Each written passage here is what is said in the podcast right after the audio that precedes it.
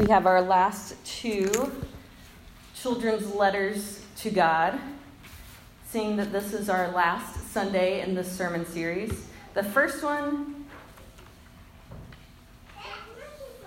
is from Charles. Dear God, I do not think anybody could be a better God. Well, I just want you to know, but I am not just saying that because you are God. and the second one is from Jenny. Dear God, please put another holiday between Christmas and Easter. There is nothing good in there now.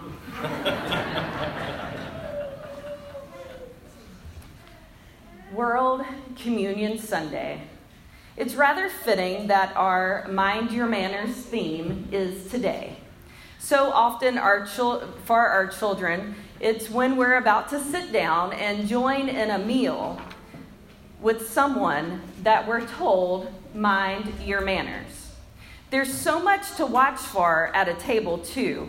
Don't put your elbows on the table. Don't have your knees up at the table. Use your napkin. Pass the food. Say please. Say thank you. If you don't like it the way that it looks or smells or tastes, don't tell anyone. Don't talk with your mouth full. Use your fork. Wipe your mouth. Chew with your mouth closed. Don't blow bubbles in your chocolate milk. Don't play with your food. Eat your vegetables. Don't give your food to the dog. No toys at the table. No electronics either. And certainly, please don't belch at the table.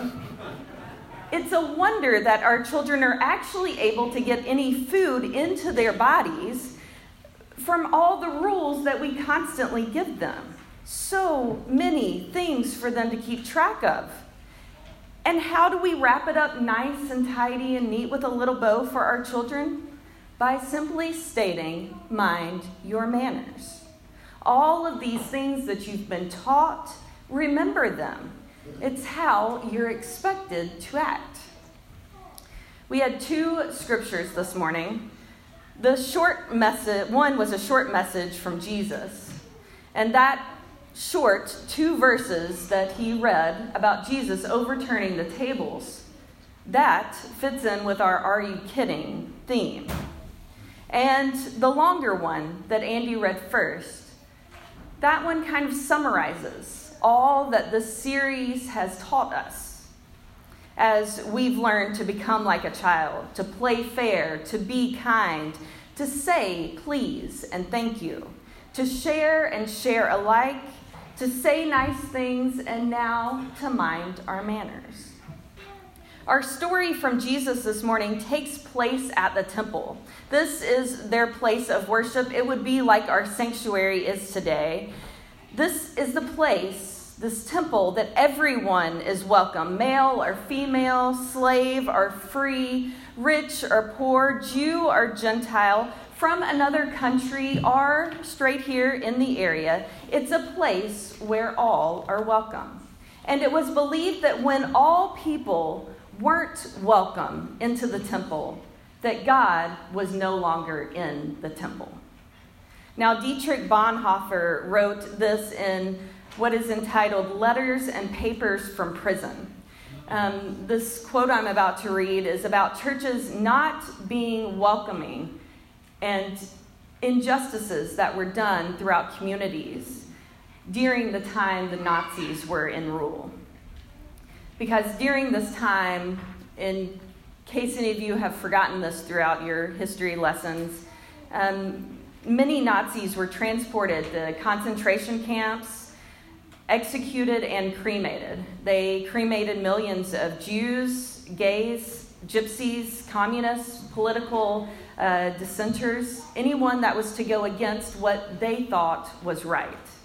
This is what he wrote Our church, which has been fighting in these years only for its own self preservation, as though that were an end in itself, is not capable of taking the word of reconciliation and redemption to mankind and to our world.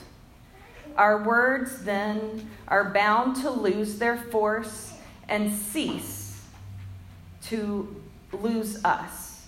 And our being Christians today will be limited in two things both prayer and righteous action.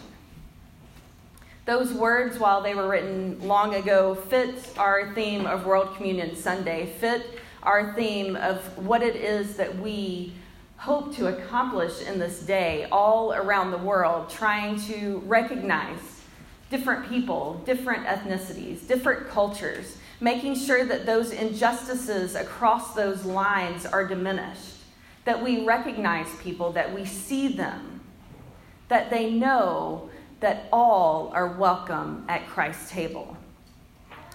Now, during this time of injustice for Bonhoeffer, the Nazis were doing all of this, and Christians were not speaking out on any of these injustices. Churches saw the injustices and they simply did nothing.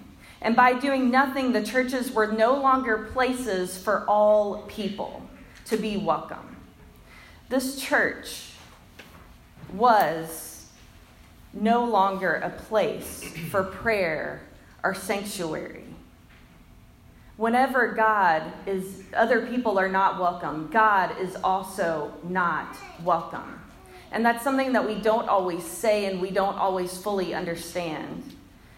Now, some people look at what Jesus did and they say, why would he have done that? They look into what culture was in that time and they see that people selling doves are in a good location for the church members that were there. It was custom to sacrifice doves within the church at certain events in one's life, including huge monumental celebrations like the birth of a family member. Now, you can still read about this custom in Leviticus about five different times and even in the Gospel of Luke. But setting up close to the temple was a good location for these Christians. And the money changers, they were needed also for these Christians because if you were traveling and you didn't have the right currency to pay your alms, to give your offering, a lot of people wouldn't go. And so this, this allowed people to go.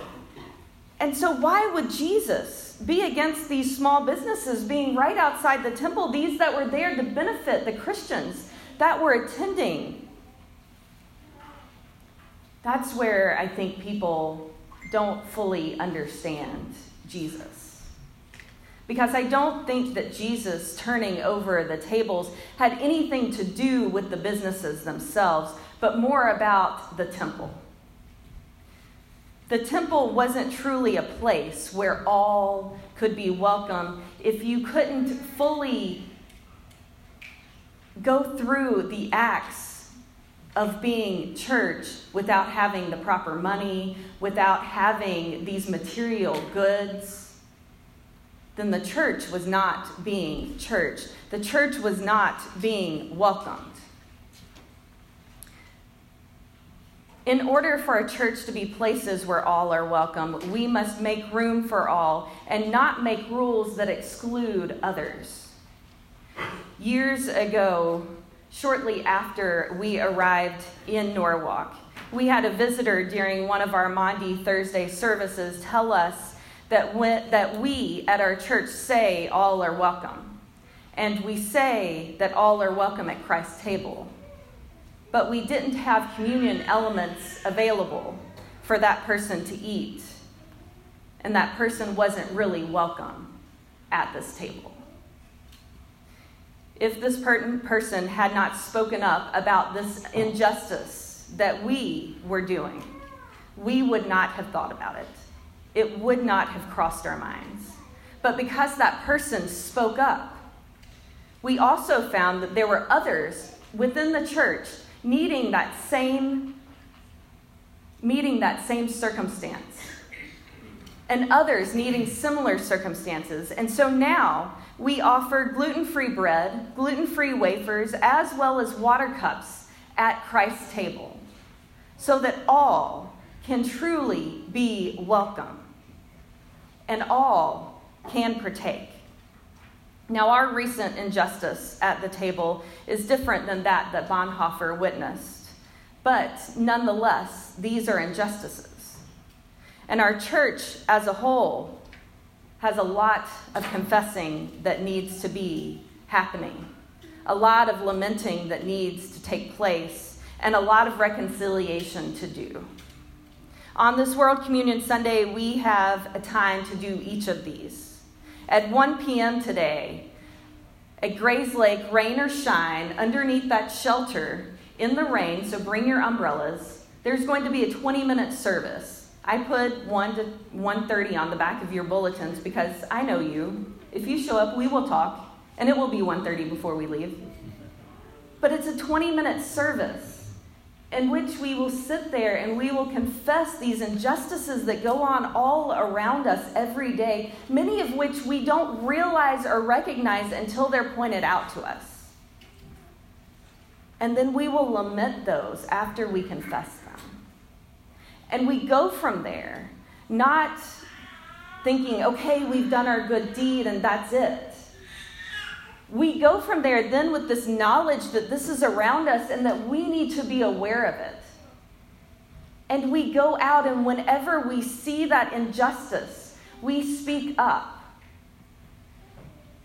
We speak up for the people that are being hurt. We speak up for the ones that haven't realized that this is an injustice yet.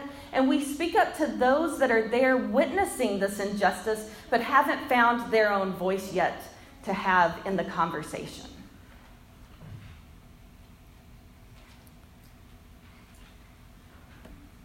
as we come to the table today, we will have another chance